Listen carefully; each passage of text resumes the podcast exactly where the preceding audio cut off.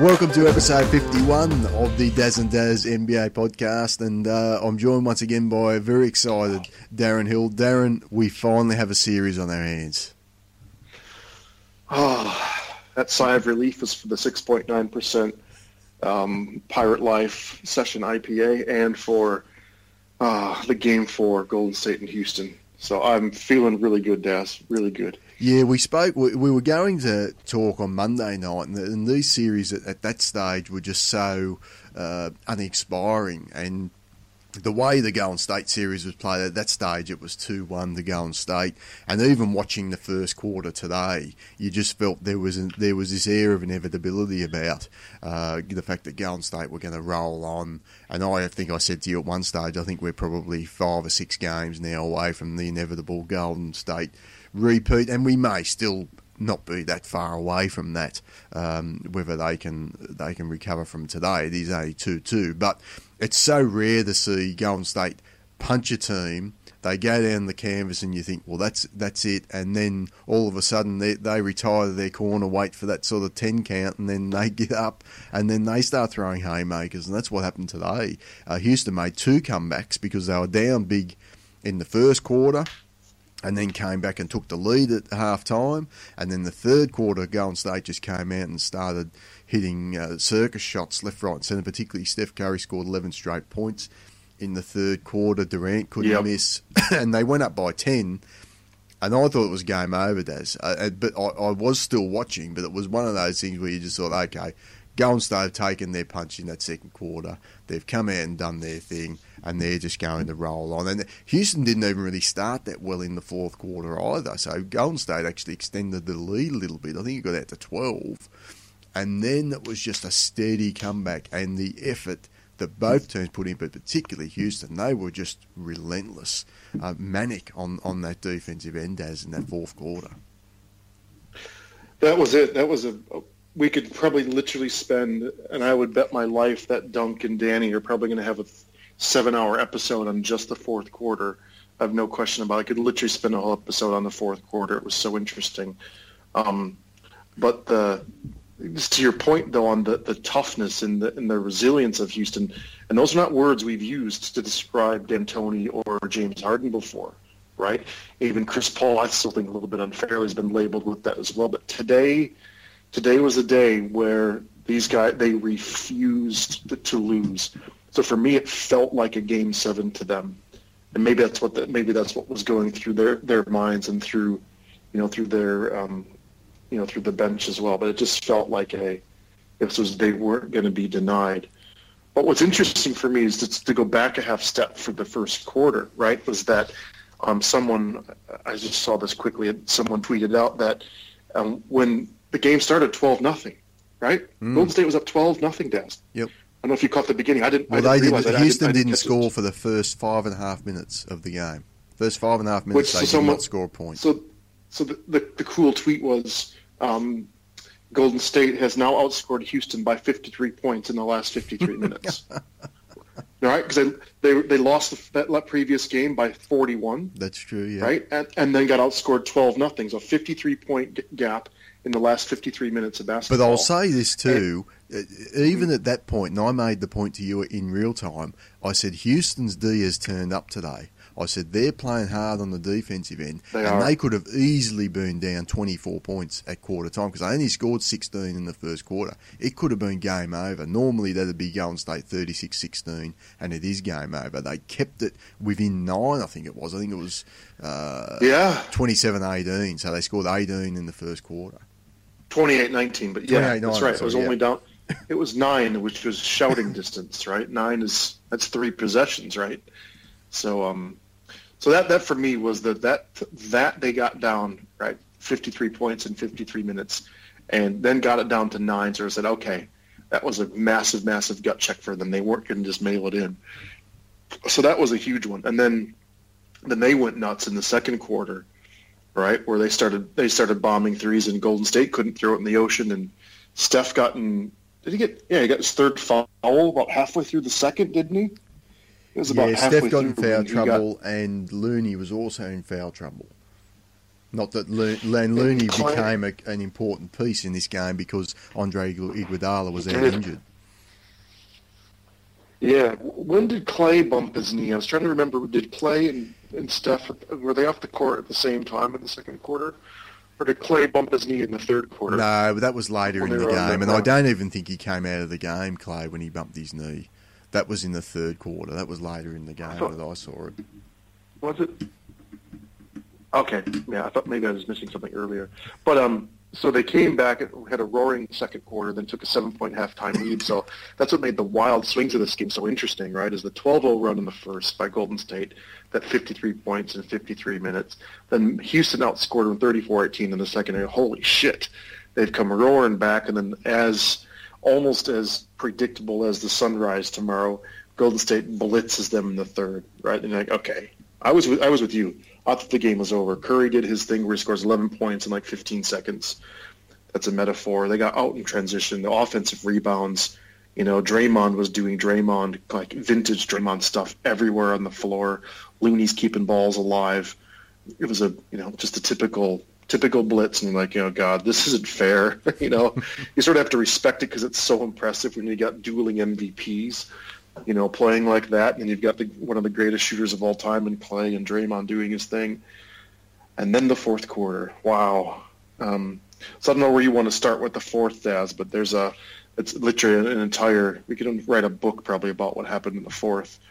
Um, well, the, it was the defense that got me. I, have never seen a team defend the Warriors this well, this iteration of the Warriors, and and they actually did it over four four quarters, but it was particularly relevant, obviously, in the last to keep this team to twelve points after they just scored thirty seven. Now, I think the Warriors fell in love with the three a little bit. I, I would have liked to have seen them attack the rim a bit more, but you know, having said that, Houston were blocking. I mean, James Harden had three blocks in this game uh, Harden's defense was as good as I've ever seen it does, particularly in a big game.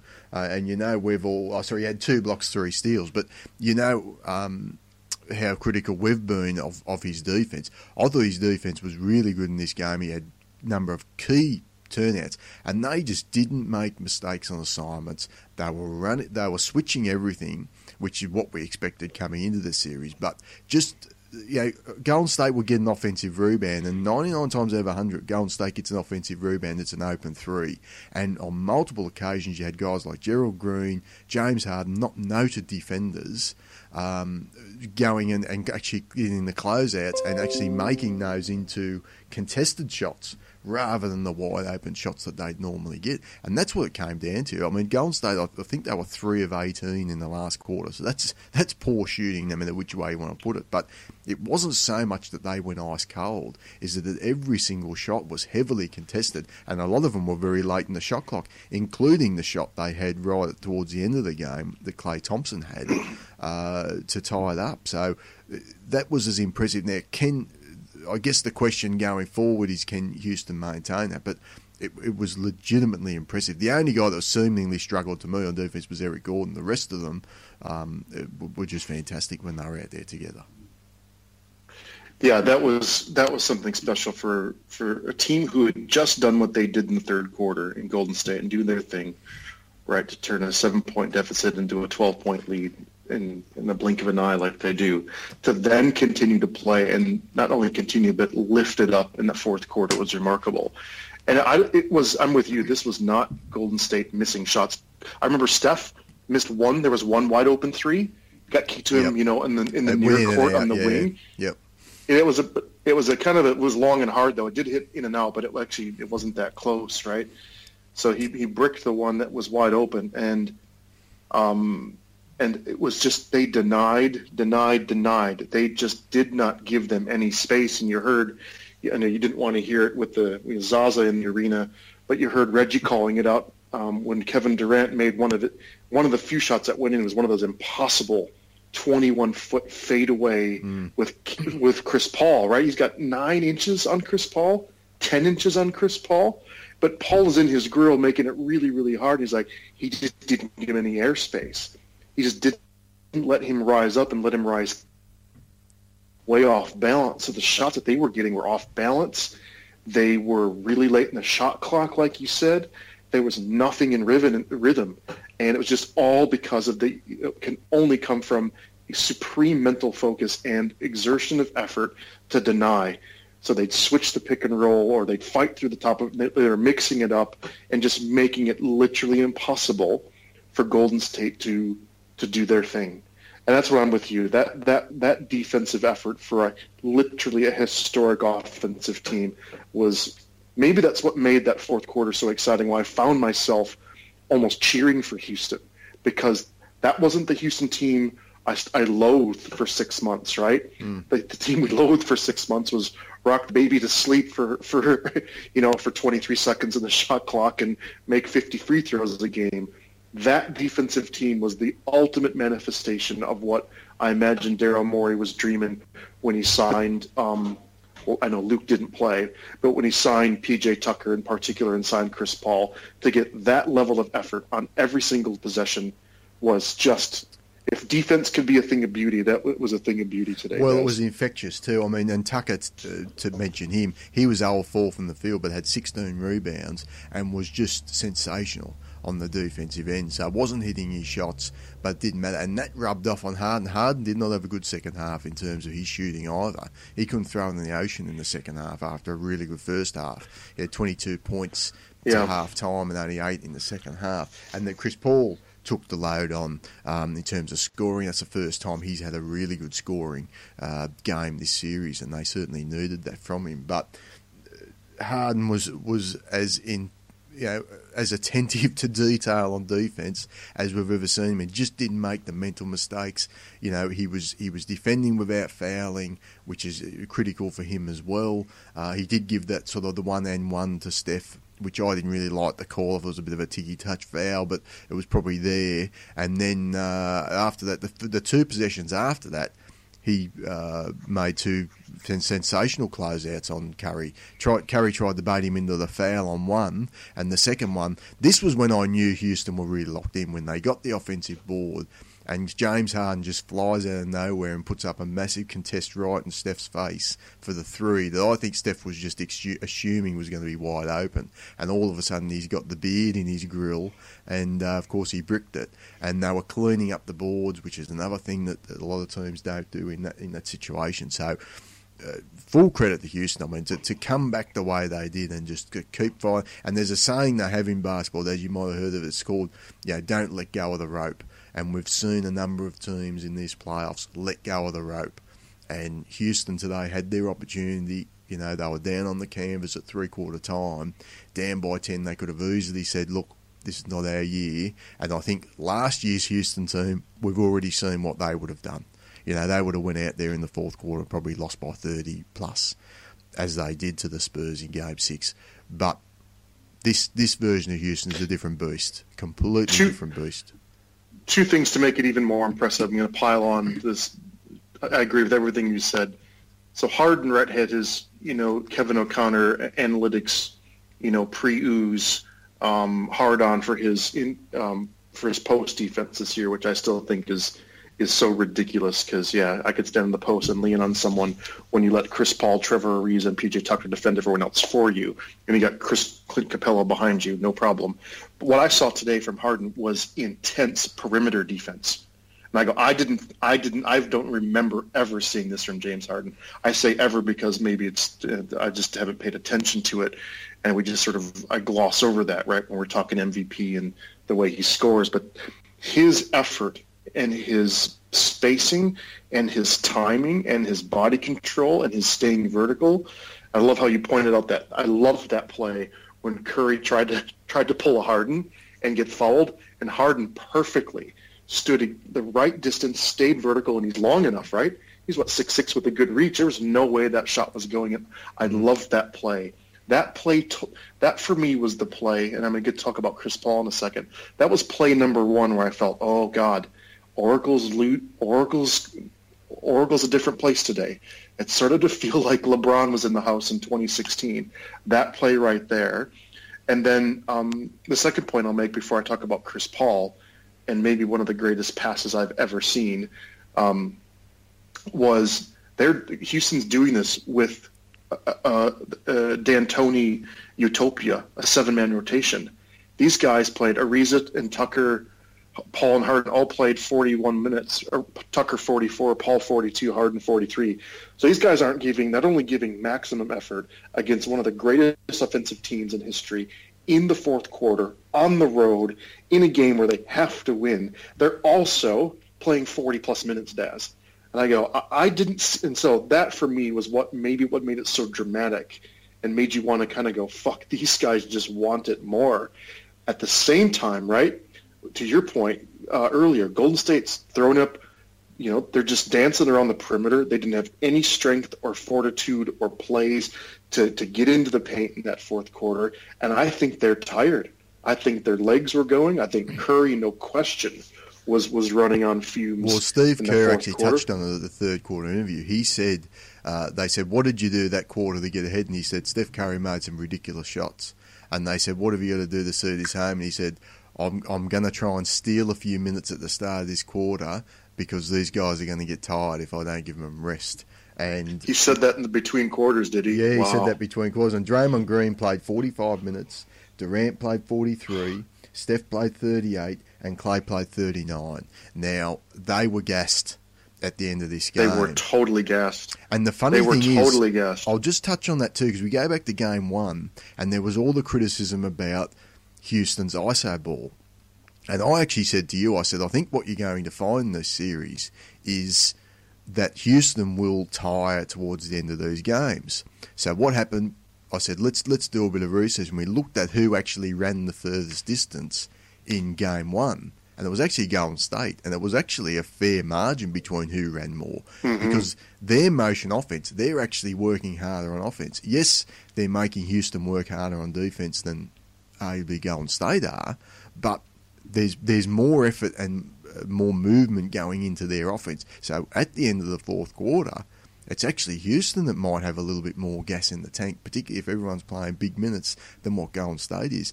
And Golden State wanted that game today, as they know this team's dangerous. Oh, for sure. Th- this was not a game where Golden State a little bit complacent, like we've seen, you know, against the Pels and against the Spurs in the first two rounds. And okay, we lose one, who cares? They wanted they wanted to put this team to bed today, and now they know I, we are in a series now.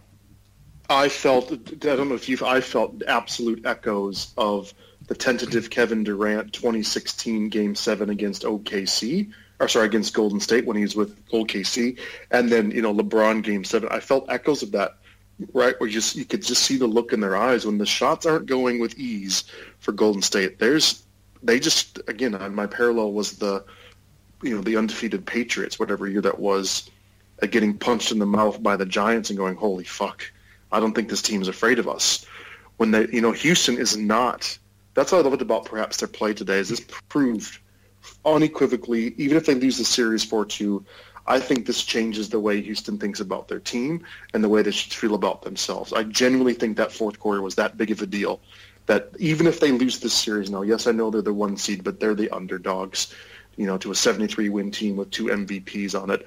I, I, I believe so strongly about how well they played today that that they would they should run this team back again based on just what happened today. well, no I mean, lie. It, it's not no really lie. beating them to the punch. So we talked about that that Patriots thing in terms of what the Pacers did to the Cavs in, in round mm-hmm. one. I think that was beating Cleveland to the punch and just getting it and punching him in the nose. This was different today. This was getting punched in the nose, being on the canvas, Golden State doing their victory laps, and like Apollo Creed, you know, when, when Rocky gets off the canvas in Rocky true, One, true, and he just says, "Let's go again," and then they're just that fourth quarter, they're Golden State are trying to do the haymakers, and they just kept blocking them, and they're coming back with sort of uppercuts of their own to, to complete the boxing parlance of it. And all of a sudden, Golden State, you know, the, when the bell goes, it's Houston with the hand in the air, not Golden State in this one. And uh, there, there's absolutely no question in my mind. This is a real series now, and, and Houston can win oh. this. Whether they go on and win it or not, I don't know. I don't like the seven man rotation. That worries me. But it, it's not like Golden State are playing a 12 man rotation like you had last year, where the Spurs are playing a 10 man rotation, even up to 11 men, and D'Antoni's going seven. This is really like for like now. 81% of the home teams wins seven game series when it's 2 2. So this is again, I wouldn't bet my, you know, I wouldn't bet a loved one on an 81% chance, but uh, um, they got to be feeling good about it. And can we talk about Chris Paul for a little bit? Did, can we just talk about the? the well, pass? I called this to you last night, didn't I? I said we're due for a Chris Paul game in this series. I said You I totally give Houston. A, I said I think Houston will win this game, game four, and I said this is going to be a Chris Paul game. And he was terrible in the first quarter. Daz. He didn't score. He was zero for three. Didn't put up another stat, and I went, oh. This is this is not good. But having said that, he didn't have the ball. It was all James Harden the first quarter. Harden had, I was going to say, yep. He came Yep, out and actually right. had the ball. When he had the ball in his hands, they looked so much better in this game on offense. So much better. who who had the ball in the fourth quarter for almost the entirety was was him. Harden had a few sets. Um, he did. Like I like the when um, very very smart when Kevon Looney went out with his fifth foul and, jo- and Jordan Bell comes in, bang instantaneously. They put Yep. him in the pick and roll and Harden picks him apart. And it was a real. These, every one of these buckets was critical, right? And so Harden had a you know he did his magic where he just somehow gets to his left and then somehow despite 10 bodies being the way he gets to the rim and just fucking lays it in where it probably is a lot harder than it looks he makes it look so easy to get through all world defenders and just fucking get a layup Well, and Um, just to, so he quick- did have just to finish few- that point too, Mm, you're sure. taking a layup in this series. You're risking five points if you're James Harden. But if you miss, that's down the other end, and they've been getting open threes all series. So there's a there's a certain element of risk to that play going in and Yeah. trying to lay it up, Yeah. as well as the degree of difficulty. well i used to joke that all i would sort of say well what that does is gets him under the basket removes him from being able to play transition defense which is a good thing for houston so i used to be that sort of cynic i think he's he, he's he, he's um he's gone up in my estimation today with the way he played his perimeter D. The only one that didn't And- get back today was Eric Gordon. He was he was the only one I saw bitching at the referees and not getting back on transition. I But- think he, yeah, he also did a flop, but it was a real foul. It was a real foul. I don't know if you caught this, but Klay like ran out on him, and Klay's arm flailed and just like literally hit Gordon right in the face. I did see that. And then Gordon, then th- then he did, then he did something like he'd been shot in the back like a sniper rifle. I'm like, they- is this just is this taught? Is this the thing in Houston? It must be. Um, But sorry, back to Chris Paul. So when, I- when Chris Paul had the ball Chris in that Paul. fourth quarter, it was a totally different offense, wasn't it? it, it was he had complete control. He was point guard. Well, talk us through the pass He to Ariza because you were going to talk about that earlier, and I don't think you finished the point. my words it's okay so my point was that number one was um, where I, I was getting the echoes of again kevin durant's collapse with okc in game seven against golden state and then golden state's not being able to close out lebron at home despite being a heavy favorite. The- i got point the first time i felt that was when curry tried to throw up that three and harden played perfect defense and he it was a wild shot that houston took the other way. The next one was the um, the play when Chris Paul got trapped in the corner, and so he's literally in the far right hand corner uh, behind the three point line, and does this sidearm. Um, you're gonna have to Google this Kent Tekulve sidearm spinner, right? So almost like a Shane Warne if we're in Australia. Shane Warne, Kent to if you're an American baseball fan, with a whole bunch of English on it that literally goes all the way to the other corner on one. Is it one bounce? It might have been two bounces. One bounce just gets past Kevon Looney's outstretched hands. Looney closes out on Ariza. Ariza does a little head fake, um, moves to his right, which is not easy to do, and drains that three-pointer. And that pass to go literally from corner to corner under the basket, not hit the baseline, not get stolen. Perfect timing to Ariza, who then calmly drains a three. That for me was the second play, the second position where I thought they've got control. They have just done like you know LeBron when he's being LeBron in the last eight seconds um, against Toronto. When Chris Paul's making plays like that, you have you're almost it's nirvana, it's flow. It's like that is perfection personified on the basketball court. And it, you just you could hear Reggie and Chris Miller or Chris Miller. That's Reggie Chris plus Chris Webber is Chris Miller. Was the old Atlanta Falcons quarterback, wasn't it? And that for me was the mo. That was like the the quote the MVP moment, if you will, um, was that perfect perfect pass. And uh, Yeah. That's what you sort of felt like they're they're in control. They are they are firing at absolute pinnacle levels. There was a pretty handy mention, dunk by James Harden against Draymond as well. That was cool. And there's yeah. some feeling between these two teams too, which I like it. And it's not. It's building. It's a nice edge. Mm-hmm. It's not. it's not a real you know, cattiness about it like you see sometimes on the basketball court. There's just a bit well, of an edge to this series, which I like. Well, I was going to say, I've been, you know, how you and I were so quick, um, and probably we might get there again, but just the way we've seen Golden State behave this year, Durant in particular, with all the bitching and all the petulance the series hasn't been like that. The refereeing today, I thought was this the free throw advantage was a bit warped, but um, I don't think it was bad refereeing. I think well, one Houston team's attacking the basket, the other team shooting. That's right. You're going to expect. That's that. right. So I was really pleased with two things. There's not been a lot of bitching, and the refereeing has not been an issue. So those were two things I was worried right with both of these teams: the bitching um, Dubs and the flopping Rockets. You thought, oh God, you just know I just sort of had that, you know, you just you worry that one of these games is going to be decided by some awful officiating or some awful flopping, and mm. and not none of it, absolutely none of it. So that's maybe what's made this the games almost feel a purity to them about them as well. Is really super strong defense, like 95-92 Daz, right? For these two teams, two of the greatest offenses ever assembled. This is an amazing 95 to 92, supremely tense every possession had meaning in the fourth quarter. Every right, every rebound, every free throw, every defensive switch um, had had meaning to it, and that's the first time I think we felt that in this playoffs. Maybe there was bits of that in, you know, Cleveland, Indiana, Game Seven, but you know, bits. Yeah. Um, but that's the first time I think I've felt it in this in this playoffs. And both teams had a 34 point quarter, so it wasn't all defense all the time either. There were, there were mm. some offensive explosions mm. at different times. Let's look ahead to game five. So game five is on Friday at 11 o'clock Australian time. I've, I've got some questions without notice for you as to how okay. game five and the series plays out uh, in all. So in terms of the effort today, these are two teams that to me didn't have wouldn't have had a lot left to give. I mean, how would you have gone if that last second shot from Curry, which by the way they ruled afterwards was was after the siren? Oh, um, good. I so didn't he didn't get it off okay. in time. But had had Golden State have tied that game up, how would these teams have gone going to overtime today? Like they just, I can't remember a game apart from probably Houston, Game Seven. I think Houston. Uh, you know, for, I, I think Houston would have won by like nine points. I think it. I think Golden State was that gassed as.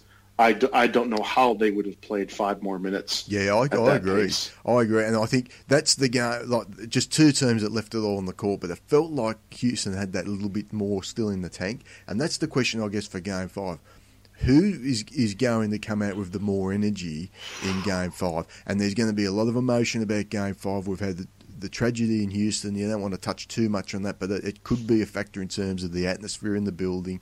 Chris Paul was choked up talking about it after the game today. Yeah, this is going to be the biggest game we've seen in Houston, uh, probably since the Olajuwon era. Yeah. Um, uh, you must have seen my note in the spreadsheet. I said I'm I'm this close to going full Windhorst and refusing to do predictions because I was so so stunned today. And you probably had a little bit better feel for. Uh, I guess I don't know how you got that, but the the Chris Paul game. But I have no idea, Daz. I actually I have no idea. I, really don't. Well, we're looking so, at two teams with a razor wafer thin rotation, really. I mean, Golden State are playing seven guys plus Nick Young. Now, Nick Young was minus 14 in 12 minutes today. I don't think we'll see much more of Nick Young in this series. If Andre Iguodala comes back for Game Five, does that, in your mind, swing the pendulum back to Golden State? significantly, a little bit. Like to me, if Iguodala, if they say Iguodala's back, he's 100% healthy that swings it back mightily to Golden State because I'm I'm legit concerned about this seven man rotation and how much further D'Antoni can take this. But having said that, Golden State looked a more gas team to me today at the end they of that game than, what, than what Houston were. They seem to be working harder for their points than what Houston are, and I think that's that's actually becoming key. Well, I was also confused about the rotations. Like, why didn't why didn't Livingston get more of a run? Right? They kept going with the. I think the I think you'll find Livingston can't play big minutes. Uh, this is a guy that's had his health issues in the past. I just don't think that they trust his He body. He played 15. He played well, 15 minutes okay. I didn't think he. I didn't realise he played that short a minutes minute span. I thought Uh, it was in the it was 20s. obviously what- obviously what was going on was Kerr was favoring and he put, Jordan Bell was playing the fourth quarter, right? Well, this is too I why go- I go back to Golden State wanted to knock them out today.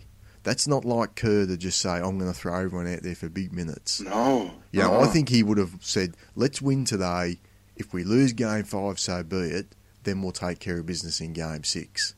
Now you've got a Yeah. situation where you put you've you put some chips on the table. Well, the the, the hasn't come off math for you. eighty-one percent of the home teams win.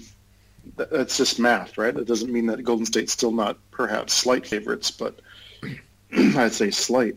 So okay, so the answer of I don't know that's that's not really great um, radio, is it? Um, game five. Okay, let's have a think. Um, the the the mystery to me is going to be how does Steve Kerr, and I think he hinted in the post game, how does he adapt or change his rotations or change the mindsets of his guys, knowing they're probably going to have to play a lot more iso ball, right? Because there's nothing hinting. Houston's found the formula. It's fucking it's fourth game in, right? The- the- Golden State can't change that much overnight, literally in 48 hours.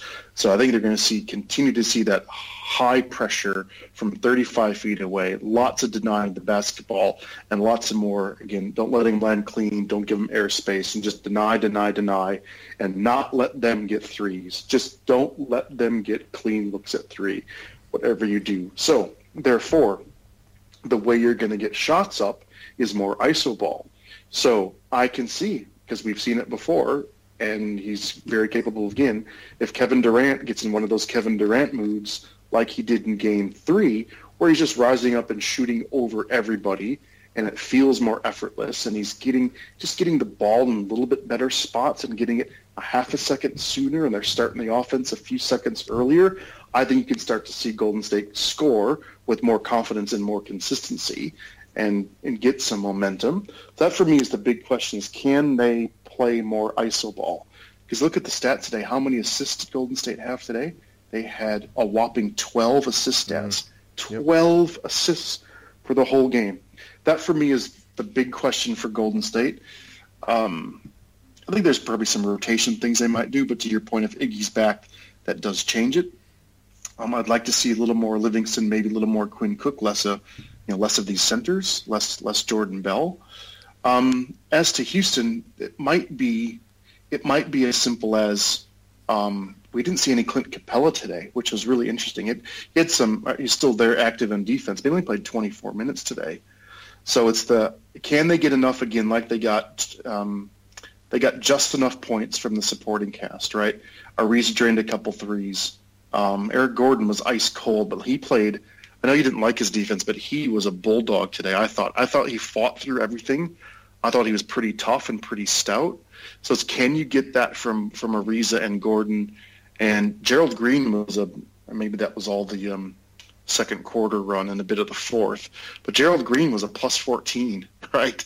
He And I had the mirror, go- yeah. He he was the mirror of Nick Young. He was plus fourteen, and Nick Young was minus fourteen, and they both played twelve minutes. I know. that's right. I think that's right. They probably shadowed each other. So it's the can the deep bench. I don't mean to hint that Ariza is a deep bench, but can Gordon and Green can they do that again? Because they're going to need it. Right. That's that's that's often what these games come down to. The Kevy, Ke- the Kelly Olynyk moment, um, the Derek Fisher shot.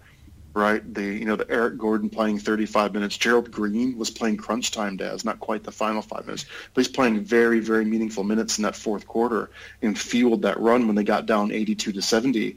And he was everywhere. He made one shot and shot a couple crazy ones, but he was everywhere on defense. I think I texted you at the time. It felt like this guy is playing to get out of prison. Like this guy was playing. You couldn't possibly give more effort than Gerald Green was giving. So energy levels are going to be up. Confidence levels are going to be up. And boy, um, I think you're going to expect more of the same from Chris Paul. He was the closest thing to an efficient player today. 10 for 20 from the floor, right? 5 and 9 from 3. Missed a couple free throws, only had four assists, didn't really hit the glass. um, but he was very, very consistent and ramped up his game in the fourth. And I go, you win a game like this in your Houston when Harden only goes 11 for 26 and 3 of 12 from downtown. He was ice cold in the second half, right? You've got to be feeling pretty good. So if Harden instead of going 3 for 12, you know, does his he does his typical, you know, say 6 for 14 or something, you have to be feeling pretty good. So yeah, but here's the Hard- thing I'd temper about Chris Paul. Chris Paul had the big game in Game Six against Utah. Uh, was it Game Six? Sorry, Game Five against Utah, and then he was he, didn't do a hell of a lot in the first three games of this series. He's, I mean, there's a possibility he's getting to the point in his career where he's not going to be able to have back to back massive offensive games like what we saw today. I mean, he's been very good in the defensive end pretty much all series, but I'm, I'm not don't know. sure they'll be able Yeah. to rely on as much. And just on Capela, Capela, even though he only played 24 minutes today, still had 13 rebounds. He, the, the the advantage he's giving in this team is he's he's not being completely shown up in one-on-one defense, and he's at least allowing him to maintain some um, competitiveness on the rebound. I think the rebounding edge for the Warriors is is plus eight across the series, and that was something they relied on those first two rounds, but and probably haven't been able to rely on as much. So I think there's still some value for Capela. But they've had a lot of success playing PJ Tucker at centre, and I think there may be. I'll be interested to see if, if if Steve Kerr's not at least tempted to maybe give one of these big stiffs that he's got on the bench a run and just see if they if they can match height for height and try and keep Capela on the floor for longer, because at the moment, well, certainly today they didn't necessarily win the small ball battle. They certainly did in game three, so these things can change around very quickly. But uh, I'll be interested to see if the small ball lineup of Houston continues to play well, which they did today in the second quarter and of course in the fourth quarter does it's then going to be up to Steve Kerr to say, okay, now it's your move in the chess match. Does he come back with? And he doesn't have a hell of a lot at his disposal, does he? Dave? This is well. This is this is the this is pick your poison from Golden State. Is Kevon Looney's been a pretty good defender, right? He's a decent rebounder, but he's an absolute black hole on offense, and he had a critical play. Now, if I'm Kevin Durant, I don't know why the fuck Kevin Durant's throwing that sort of semi lob down to Kevon Looney. Do you remember this play late in the fourth, maybe about four minutes to go? He threw it a bit high and he kind of bumbled it out of bounds and a massive turnover. Like the guy just has no confidence and no instinct. And every time he'd catch the ball, he was just he was like a hot potato. He couldn't pass it fast enough. Like, can you afford to have a guy like that when Houston's playing defense like that? You cannot afford to have Kevin Looney on the floor when Houston's playing defense like that. So therefore, who is it? It's got to be Livingston or Quinn Cook, or you know Nick Young is such a liability on defense. Um, but I Well, saw that's from where the minutes was- That's where Iguodala becomes cri- critical He's a huge one. He's that's huge. the player. That's right. That they're the minutes that that uh, Looney took today. That Iggy that Iggy takes up. That's a fair call. that Iggy takes up. So that that's where. But again, this was a team we thought was deeper this year than they were last year, and I think we're we're seeing now that's Yeah. not the case. This, I mean, I don't know what happened to Casspi. I thought Casspi was going to be a good player for this team. He's literally contributed nothing for them all year. Uh, this an is this is a really inactive. wafer thin roster. Uh, outside of obviously their, their top four or five players and Iguodala, the, the health questions have been there for a number of years with Iguodala. It's been the knock on his career. Unfortunately, obviously a great player when he's been on the floor, but yeah, he, he didn't play today. He was doubtful after game three. I'm not sure what sort of level of health he's going to be at a game five either. And if you go down 3 2, now there's obviously zero room for error. I would like to see somehow, some way, somehow, with this, um, you know, sort of pressing scheme, denying scheme that Houston's got going, going to somehow initiate the offense faster in Golden State and get the ball into Klay's hands because Klay is only again only had 13 field goal attempts today. Only got off five, five three pointers, right? And you know when you see Klay like he did in Game One, right when he, he got off what, what whatever it was, six for 15 from downtown, right? It's Yeah. games like that when you've got Klay going, you know Durant and Curry are going to go for their flurries. They're going to. They're, they're that good. They're going to have spurts. They're going to put 27 points, and they're probably going to come in clusters like they did today. Somehow find a way to get Klay unlocked. Well, he get him shot the ball five times, but he was probably run off the three point line 25 times. He was. I mean, Yeah, that's, he was. that's the key. Can Houston keep up that level of activity and relentlessness on the defensive end? If they can, I'm not saying that that, that doesn't even guarantee him victory, but it, it puts him in a hell of a lot better position um, than than when they're not. I just my my worry, I guess, is is this is this sort of defense, and we we sort of saw something similar to some extent from from Milwaukee. There's not much room for error in this defense. You only need one guy that's not quite working, is uh, misreading rotations and things like that, and they're going to be um, getting it wide Feasted open on, through yeah. us, you know. So that's that's the big question. Can you maintain that level of not only effort but execution um, over the next three games? Well, certainly two of the next three games anyway, which is what they're going to need to do.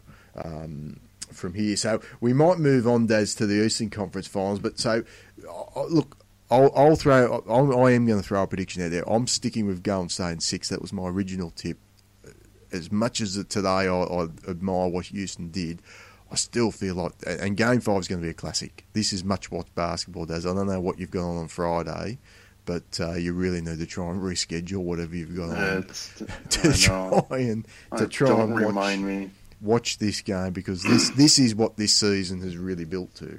And it was this morning first three games of the series, but uh, today was was fantastic from the drama point of view, you know, and even from the basketball. I mean, you know, you can sit there and say 95, 92, but that that's the sort of game I loved As where defense and offense, and there's a real, real genuine battle between both. Because Golden State were obviously playing very good defense in their own right uh, for most of the game. So this this is what we've wanted to see. That was a compliment that the teams with this what they averaged in the regular season 108, 110, Mm. right? To, to have this high quality of game end up 95, 92 was was a testament. So that was meant as a compliment. Yeah, yeah, it was. So um, I have no idea. I, I don't.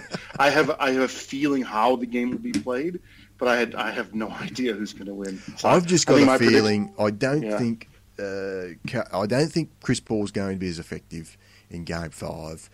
I think Klay's ready to go off. I, I think that Houston, as, as well as their defense ran today, I think they're playing a little bit of a dangerous game, and I question whether they're going to be able to maintain that again uh, for four quarters. Um, and, even today in the Yeah. third quarter, they didn't play bad defense in the third quarter today. That Golden State were just making ridiculous shots. They played brilliant defense for all four quarters. Can they maintain it? I, I, I'm not. I'm not And- convinced.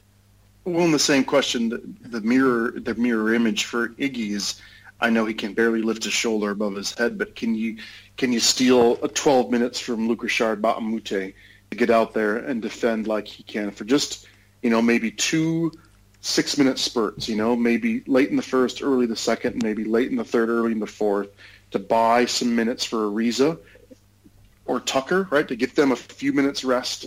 That's the other question for me. Just give them give them six minutes, right? Give them 12 minutes run, um, and um, free up some some space for those guys to be a little bit fresher. Is, maybe another variable to look for. Is which of these guys will find the right sort of seventh or eighth player to make the right kind of difference that they need in the game. And I'm you're right. I I might have to cancel client client meetings to to see this. I don't know how I'm gonna I'm gonna be uh, not distracted. So um, yeah. Well, anyway, we've got another game five tomorrow. There's the East Conference Finals also locked at two two. Not anywhere near as compelling. I, I would I would argue this series, but I think we it's going to this tomorrow is going to be the interesting game. I think then then we're going to have a lot more to sort of feast on in this series. It's really gone with the the first two games. Boston won as the home team. Cleveland won the second two games fairly comfortably. I mean, game four, Boston sort of made a couple of runs after Cleveland got off to a hot start. They got it back to seven in the fourth quarter, but you never.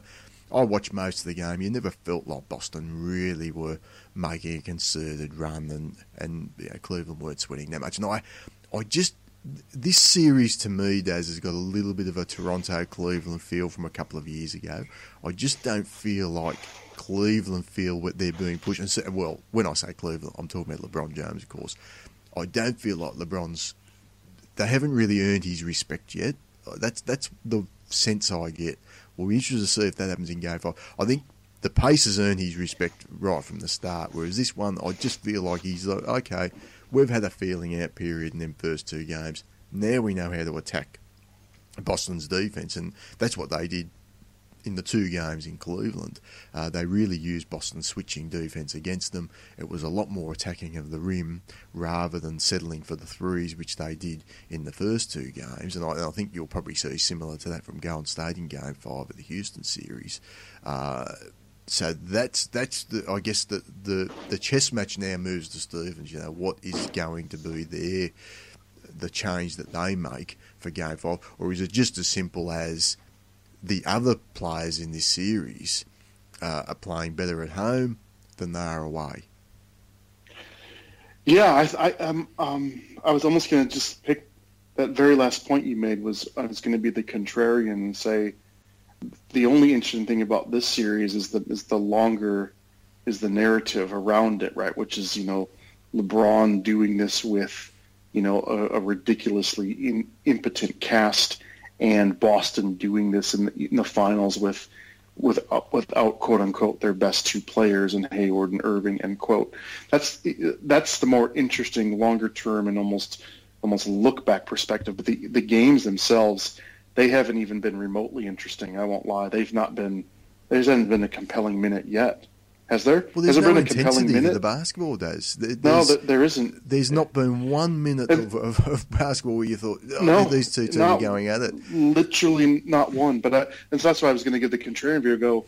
Uh, uh, it's for me. It's not about anything that Boston does. This is 100 percent about the the the ridiculous formula that exists in Cleveland this year. Is if Cleveland starts making shots, right, then they start trying harder on defense. Now there was an exception to that a couple days ago when they just, you know, they only made eight for the whole game and just went, you know, went LeBron crazy ape shit at the rim and in the paint and decided to attack.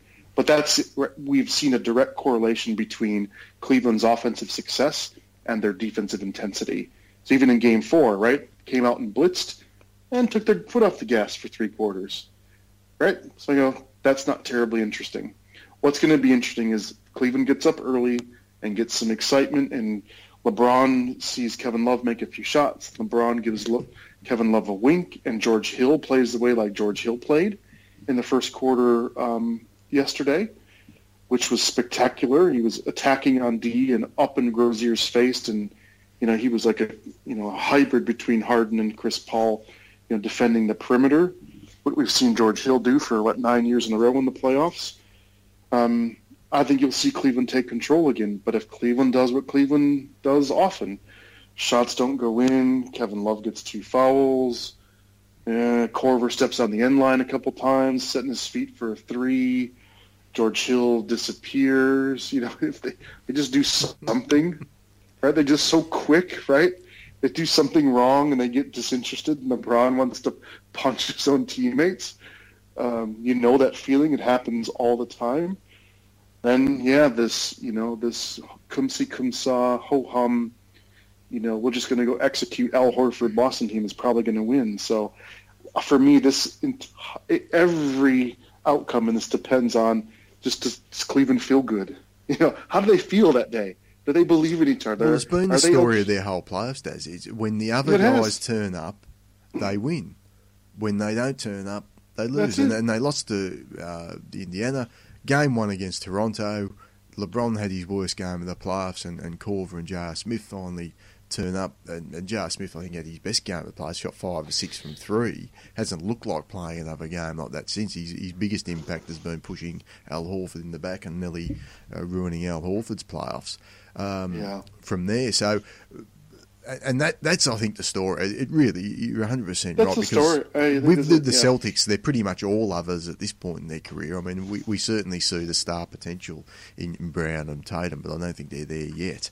Um, so they they are you know, in an idealist ideal scenario for the Celtics, they're the role players this year, and obviously Hayward and, and Irving are the stars of the show.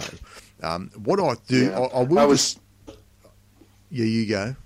Oh, sorry. I, I was I just uh, to finish that point, and I didn't mean to interrupt you. Was I was thinking the same thing as you mentioned that a team like Boston has zero percent chance in a game like the way Golden State played in quarter one and quarter three, mm. right? Or the way Houston played in quarter two, quarter four. I mean, they that's where I think you'd see the youth really come back and become reality is when when you need what what Houston was able to harness in the fourth quarter, it it's just not it's just not there yet. They've not built those muscle memories yet. So um, well, they anyway, look tired. My, they look tired in game four. I mean, Jaylen Brown got blocked three times by Kyle Korver. I mean, Kyle Korver probably won't Yeah, have another three blocks in the rest of his career, does. Uh, and he had three in the one game there.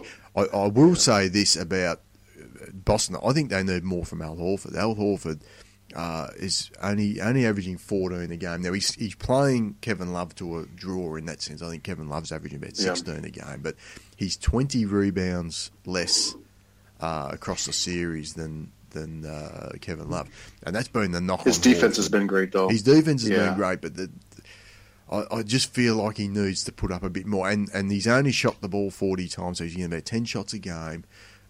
This is time, I guess, for Stevens to maybe go, okay, we need to feature Big Al a bit more, uh, as we did uh, in the Philadelphia series, because I think they need more reliable offense from somewhere, particularly if Cleveland do get it going in one of these games um, in Boston. Because look, LeBron's going to get his. I mean, he got 40 plus points in game two of this series, and Boston did it pretty easily. So it's it's just this is the big question: who's going to come along for the ride on either side of the ball? But I feel like Boston's going to need a couple of big offensive games from Al Horford to get them over the line. Yeah, but you know he, the offense. He's not a shooter and a scorer, Daz. That's why I go. I know what you mean, but I think big means he goes what eight for twelve from the floor, right? You just need a supremely efficient game. I think it's the look. The, these kids, the kids play better at home, right, than they do on the road. That's that's no mystery. That's that's been kind of the truth for, for quite a while. It wasn't the same as the Bucks series, right? They're they won all four games at home, lost all three on the road in Milwaukee. Um, they're one and six in the playoffs on the road, and they're heading home. So, you know, I think you expect you know more from Tatum and Brown um, in the game coming up. It's just I feel like it's more likely that they run out of bullets. Right? Marcus Smart was abysmal. Uh, Aron Baynes, surprise, surprise, didn't make a three-pointer in the last game, right? Semi Ojeleye still doesn't have an offensive game. So you just, you know, I think the, the on-paper Boston Celtics, I think the deeper this series gets, the, the less likely are the Celtics are to pull this out. Just because on paper, right, there's only so much that a 20-year-old Tatum, 19-year or 20-year-old Brown, 19-year-old Tatum, Semi Ojeleye, Marcus Smart can can really do. So you're right. I guess you're right in default that Horford needs to be even better as a facilitator and scorer on the offensive side. And I think for me, perhaps the mystery, the the variable is the is can you can Terry Rozier harness what he did against the Bucks, right? If he can, you know, have one of his games where he gets 20 shots and you know scores say 30 points or something, and just have one of those explosive games, then they've got a shot. But I just my gut tells me that I think I think they're running out of I think they're running out of gas. But I still then say that it's all going to be that all of that will be overshadowed by what Cleveland does and how they feel and how they feel about each other and their mood. so I think your prediction will end up being yeah. spot on. I think they'll. I think uh, Boston will win Game Five, go up three two, and then Cleveland will take care of business uh, in games six and seven. yeah, it's it's just I had that feeling where I go. I just I think the way LeBron, I guess I just sort of dive into history a bit, and even if he loses the finals this year, I think you could look back on this and say, boy, look what he did with this crap team. He had basically three different rosters around him this entire season, and to do it the way he did it, you know, against against Indiana, then what he did to the mercenary against Toronto, and then to win in Game Seven on the Garden, just maybe that's a bit of you know a, a romantic in me trying to write that story. But Do you so quick yeah, I think I'm. It's a gut. Mhm. gut feeling? So you're you're sticking with you, Cleveland in seven. I am. Yeah, yeah. Yeah. So quick question. My, my gut was that I think Boston's Boston's running out of gas. I think that's what I'm. I think they're. I think they're finally running out of gas. Is my. I agree, and I think you'll see that uh, potentially in Game Seven. I actually think this is going to be a series that Boston probably wins Game Five easily, then Cleveland win Game Six and Seven easily. I I'm not convinced we're going to get a close game in this series, but I- hopefully it might come I'm not either. We'll see. A quick question about those: Do you see? And, and we haven't really spoken about this all, all year, and, and it's been for a reason because I think it's going to dominate the off-season talk. But I think I'll, I'm interested in your thoughts right as we stand at the moment Do you see any scenario where LeBron James returns to Cleveland next year? Because I, I don't.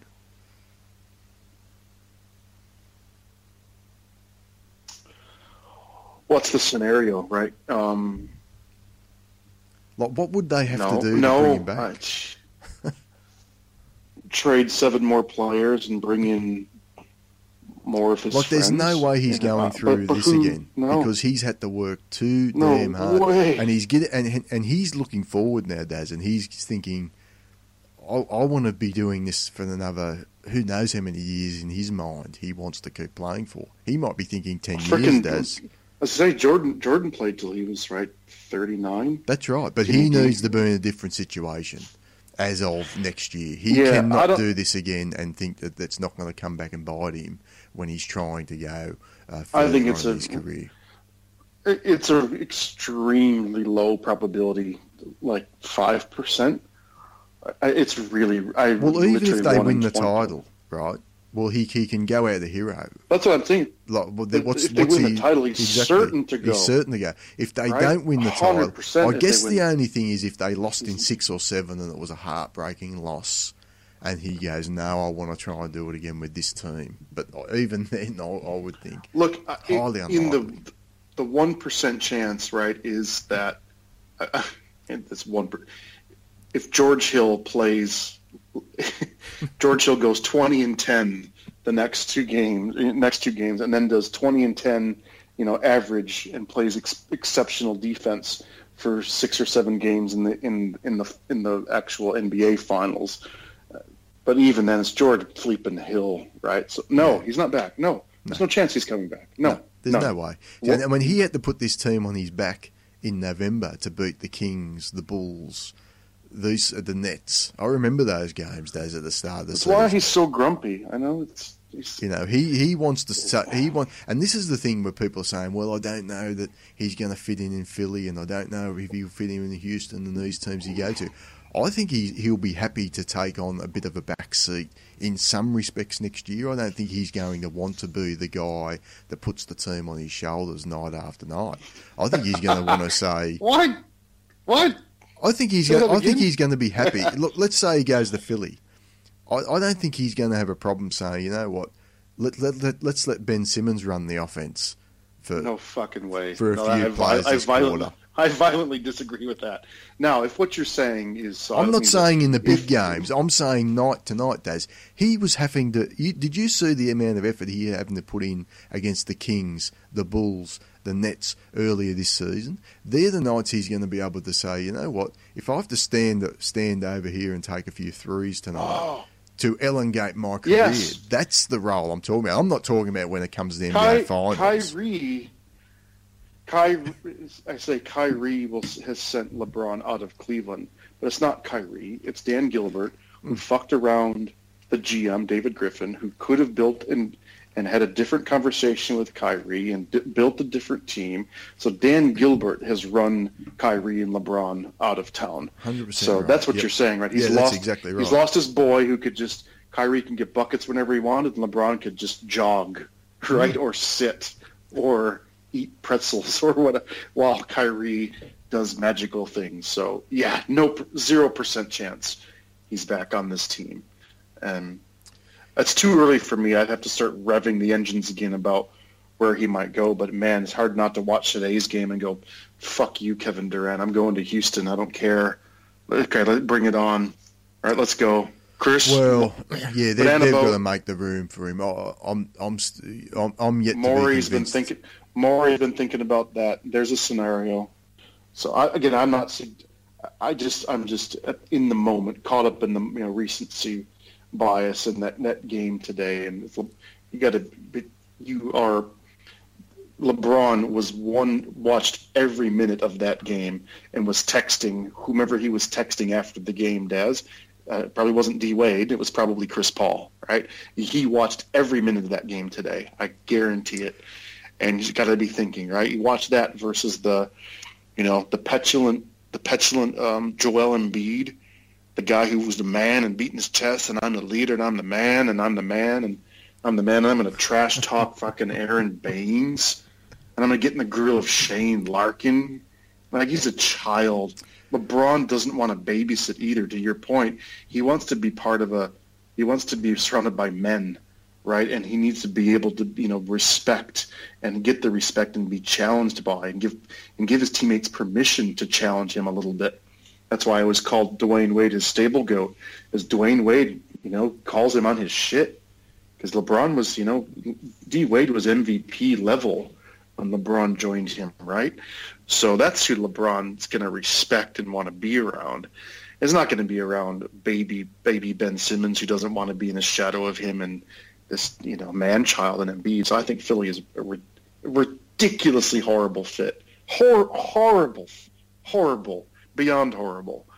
So I don't know veteran teams, right? Veteran guys and veteran teams is where I think he's going to go. So yeah, we'll see. I mean, I think I yeah. think Kawhi might be a domino that, that could fall and and uh, yes. assist him in a decision yep. one way or the other. Um, and I'm not suggesting that's going to be necessarily the San Antonio, but I, I, could see a scenario where the Lakers, where he goes to the Lakers and say, I want to play in LA, and they say, well, well look, we'll, we'll trade, you know, um, Brandon Ingram and, and Kuzma and uh, Luol Deng for Kawhi on the proviso that LeBron signs. Uh, otherwise, we're not probably giving yeah. up that much for Kawhi. So I think there's things like that that may may swing here, and I don't think the Agreed. West. I don't think the East is necessarily as attractive to him now as what it probably was two seasons ago, where you're like you stay in the East, you're guaranteed to the finals because Boston are rising, Philly are rising. Um, you know, who knows what Indiana do in the, this off season, but they've shown this this season that they can sort of go blow for blow with a with a albeit a, a very limited roster next to LeBron. So if he comes back with a limited roster and meets Indiana again, there's no no guarantee he gets past that. But so if he goes to a, a super team, uh, to use that term, and he is in the West, you know, Golden State, they're sort of, you know, they're, they're still going to be very good next year, no doubt. But we're seeing I think this year that there's a little bit there's a little bit more light at the end of the tunnel, and I think that that roster is going to get thinner and thinner, and they've probably got some decisions to make around guys like Klay Thompson going forward. Although the problem is, I guess, if if Warriors lose Klay Thompson, there's no way to replace him. But we're probably jumping a few too. No two, way. He's no. They'll... Few two step many steps oh. ahead there, but I mean, yeah. look, if you could say Klay Thompson goes and we could replace him with two or three guys, that, that can fill out the roster, maybe that's a decision. But of course they can't because they're up against the hard cap anyway. So they either re-sign or get nothing. So I think, and I think that's going to start to bite Golden State at some point going forward. And I think we're already seeing some of the problems of that in this eventually series, in this series. Eventually. So, yeah. Uh, let's move. The other big news, Daz, was involving your Milwaukee Bucks. So they've uh, finally finished their coaching search, uh, and they went with um, Budenholzer. There was some sort of I thought Buds might go to Toronto actually, but um, what I'm hearing is Toronto weren't as keen on him uh, in terms of wanting to offer him a big contract, and he and he was in love with Milwaukee anyway, so that it wasn't really the mutual sort of love um, from the two of them. I'm not sure who was sort of I think from what I've heard, Buds was sort of more in love with Milwaukee than Toronto anyway. But what, what's your sort of first thoughts on it, Daz, and, and what sort of research have you done about Buds um, in in reading up on this in the day since they've made the announcement? Yeah, look, um, it's pretty rare when you know the Bucks Twitterverse and the hardcores, hardcore fans are in, in unison, but they're pretty much in unison on this between you know, uh, feeling like, hey, this is a safe pick. It's a good pick from the camp that was really hoping for a, a Nurse, Chris Finch, up and coming assistant type of hire, Becky Hammon, etc., um, through to downright, downright blissful that to be so lucky and so fortunate that a, you know, a guy in the prime of his coaching career, um, former coach of the year sort of exec, happened to be coming on the market right? Um, and to be even available d- during the coaching search. So that's that's the range of emotions. Is wow, safe pick, pretty smart, through to wow, how lucky are we to get a guy like this? So that's the sentiment of the fan base for sure. Um, and Budenholzer is absolutely downright giddy. Literally, he was giggling at the press conference when, um, interestingly, telling me. So it was actually these press conferences don't reveal a lot right? Um, but they're they're they're they're to celebrate and tell tell everyone how great stuff is. And but what was revealing when they talked about, okay, you've only been here for a couple of days, you know, what what have you been doing? And his answer was in the press conference is like, well, we've gotten together with the the nutritionists and the player development guys and the coaches and the strength and conditioning. We've already had you know our our big brainstorm and we workshopped you know what we're up to and, and how we're putting together our plans for the guys and he goes that's for me has been that's what's the, the most satisfying the most gratifying the most you know the why I why I'm so blessed to do what I do is you know Hawks University quote unquote the player development side of things. And he specifically called out just how excited he is to work with um, to work with uh, Giannis and, and with Thon. He called out Thon Maker right? And to, DJ Wilson uh, no there as well.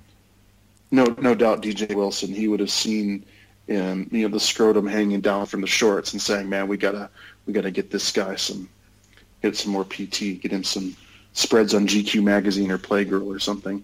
But he's he, so to he, so um, his his behaviors and his work approach is already literally from day one, day two is around as quickly as possible. We and it's feeling like he's going to bring his entire staff with him, going to get their heads around, right? What's the optimal player you know, development for each individual player so they can be best versions of themselves, and um, approach the summer and the off season that way.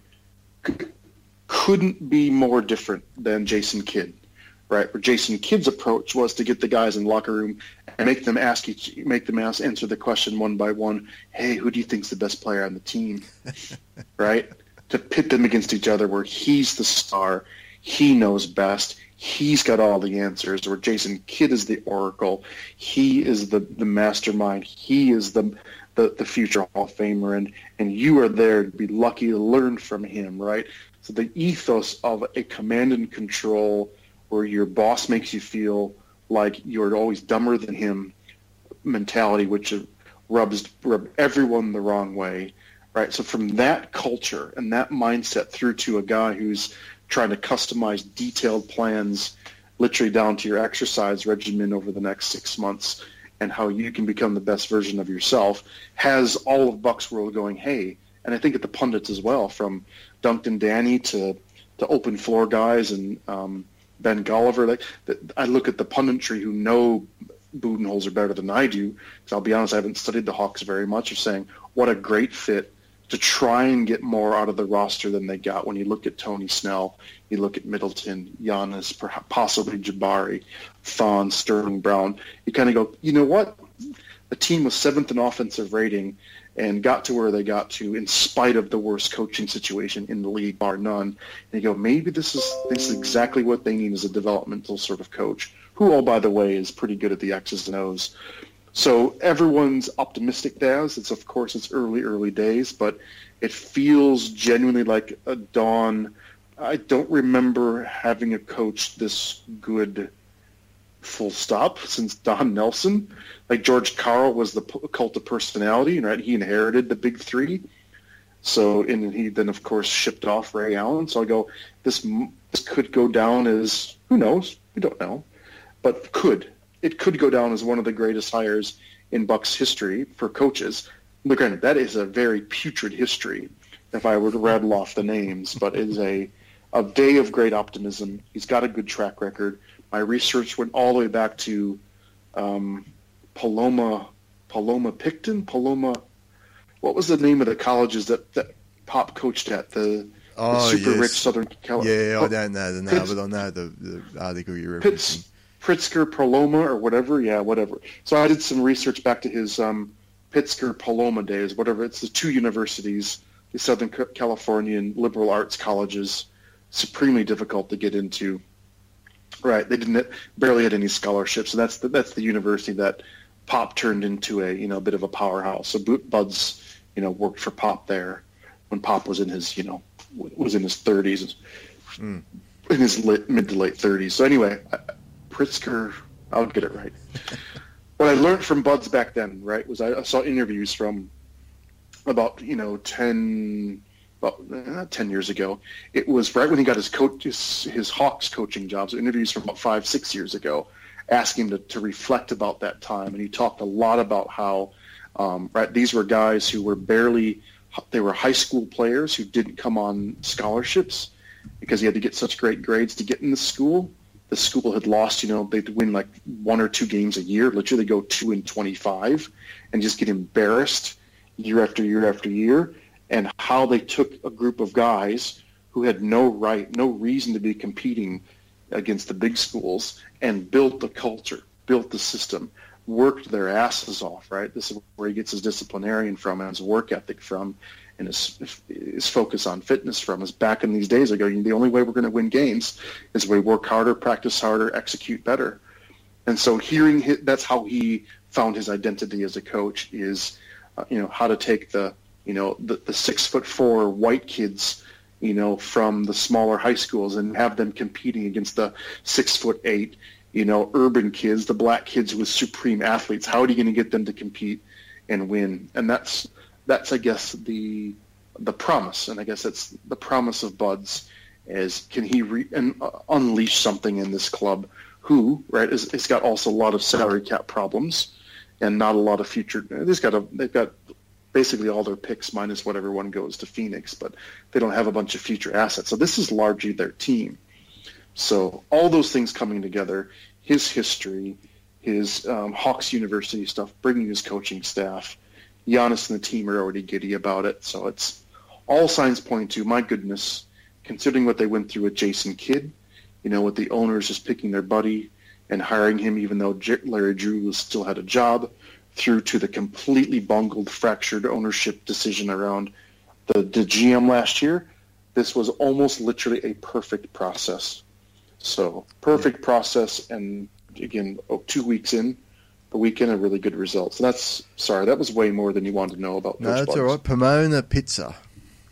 That Pomona Pizza, thank you. That is the name of That's school. it. So, That's uh, it. A couple of quick points I'll make on that. So it, it's interesting looking back on the Kidd's time with Milwaukee because had had Kidd have been sacked last off season, I think his reign would be looked at far more differently. Like, and, and we spoke about it, didn't we? In last last off season, we said, "Is has Kidd taken this team as far as he can?" And I think the mm. answer clearly was yes. And it was time probably to move on at that stage. They didn't realise that sometimes you got to go further. But look, I think what Golden State did with Mark Jackson is the, probably the way to go. You look at it and understand this coach has taken us as far as he can let's make a move on from him um, because things aren't going to get better as it would have been. But having said that, had they sacked Jason Kidd last year, Buds is probably not on the market. So they've, they've ended up with Buds. The player I'm most excited about for Buds is Tony Snell because you look at what Buds did with DeMarre Carroll, you look at what he did with Kent, Kent Bazemore. That's the type of player mm. I see Tony Snell being. He's completely marginalised for whatever reason. Um, uh, this season. So, and if he can somehow unlock Thon Maker's uh, abilities that we've seen sort of flashes of in the playoffs, and for whatever reason haven't seen anything. He looks like a deer, literally a baby deer in the headlights in the regular it's, season. It's confidence. It's I mean you're you're bang on. It's confidence. Snell Snell is a little more of a gentle character, right? Um, quiet, introverted guy, supremely judicious. He's you know he's not a big city kid, doesn't have the flair, he just he, was in Kidd's doghouse, and he just lost confidence. And when your coach doesn't believe in you, that's what happened. That's what happened to Jabari last year. It's what happened to freaking Mirza Teletovic in playing defense. It's what happened to Thon. It happened to Greg Monroe. It's that's what Kidd did. Is if he didn't like how you played, you just get you completely get banished.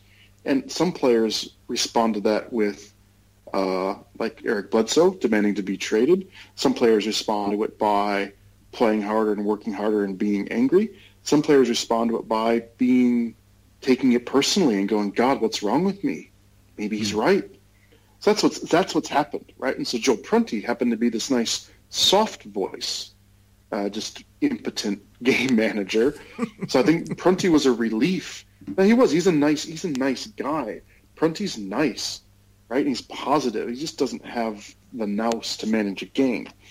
So they've gone from you know the abusive parent to the you know really nice um, you know uh, st- not even step parent, substitute foster home with, with Joe Prunty, now to like you know they've finally been adopted by a proper you know proper uh, proper family with with uh, with Daddy Bud.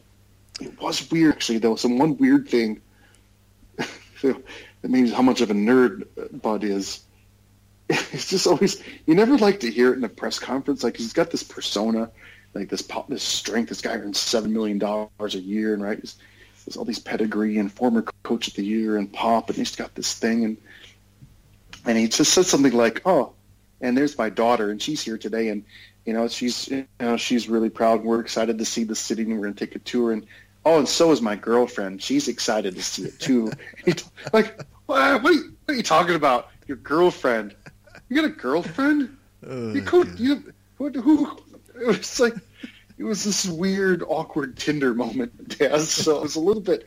I think it's just because he's a bit of a nerd, is what it was. I'm like, oh man, because Khris Middleton was in the crowd and um, the, the Lester Plumlee, Marshall Plumlee, they were the two players at the press conference, and you know they'd been like tweeting like, oh dude, man, he's he's so not he's so not getting any tonight. You know, he's just like this little nerd, like, oh, I've got a girl. Hey everyone, I've got a girlfriend. That's what it felt like. It was like the the nerd who got the girlfriend to go to the date, to go to the prom with him. So anyway, Well, I I bet the- Milwaukee likes it. Mo- Milwaukee's kitschy. It's you know folksy. We we like that shit. You know, it makes him makes him human.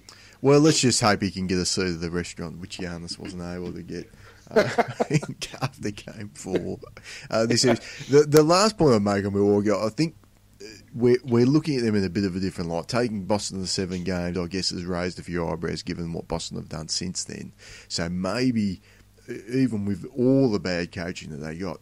The upgrade in coaching, you just wonder where this team's ceiling is now, and that's going to be the big question, I think. And I don't, you know, I think they're right to just play it back next year. Obviously, there's a decision to make with, with Jabari, but I feel more positive about Milwaukee going into next season, even if they don't make a lot of moves outside. Let's say Jabari's not even back next year. I still feel much more positive about this team. I think that they could be pushing for that top four seed and looking a lot better. Just simply from the upgrade in coaching that we're going to see um, from the tie fire that was the sort of Kidd Prunty era to Buds next year. Um, so look, looking back, but look, I think we- that's fair. yeah, so look, we might leave it there, mate. We've got some big game fives to come in the next couple of days, um, and, and we'll talk again uh, over the weekend. So uh, Saturday, Sunday, the game sixes as well. So we may even have one of those series in the book. Um, we might aim to sort of try and speak on Sunday night, uh, Australian time.